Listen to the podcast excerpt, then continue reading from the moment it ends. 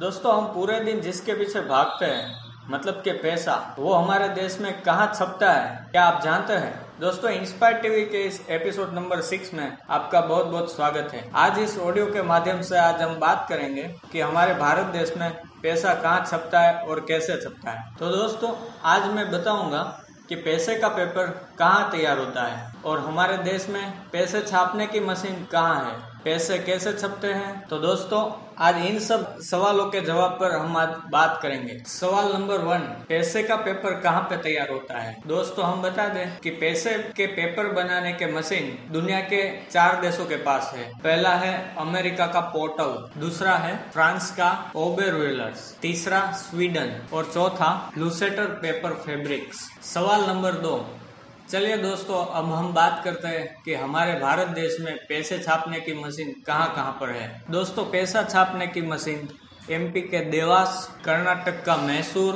Waste Bengal का सालबोनी और महाराष्ट्र के नासिक में है। उसमें से देवास में नोटों बनाने के लिए इंक और 10, 50 और 500 के नोट बनाए जाते हैं और मैसूर में 2000 के नोट छपते हैं।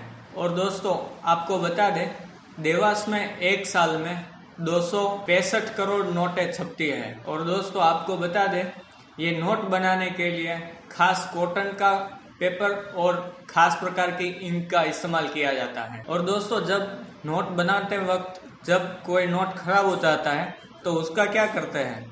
मतलब वो जब नोट खराब हो जाती है तो प्रेस वाले उस नोट को बैंक में जमा करते हैं। और बैंक उन नोटों को मुख्य कार्यालय में भेज देती है। वहाँ पे उनकी पूरी तरह से जाँच होती है और वहाँ से प्रेस में नई बनाई जाती है। तो दोस्तों, एक सवाल आपके मन में भी ज़रूर हुआ होगा कि ये नोट हमारे तक कैसे पहुँचते हैं? मतलब कि ये जब नोटें बनकर कंप्लीट हो जाते हैं, फिर गवर्नमेंट की बड़े बड़े शहरों में मुख्य ऑफ़िस होती है।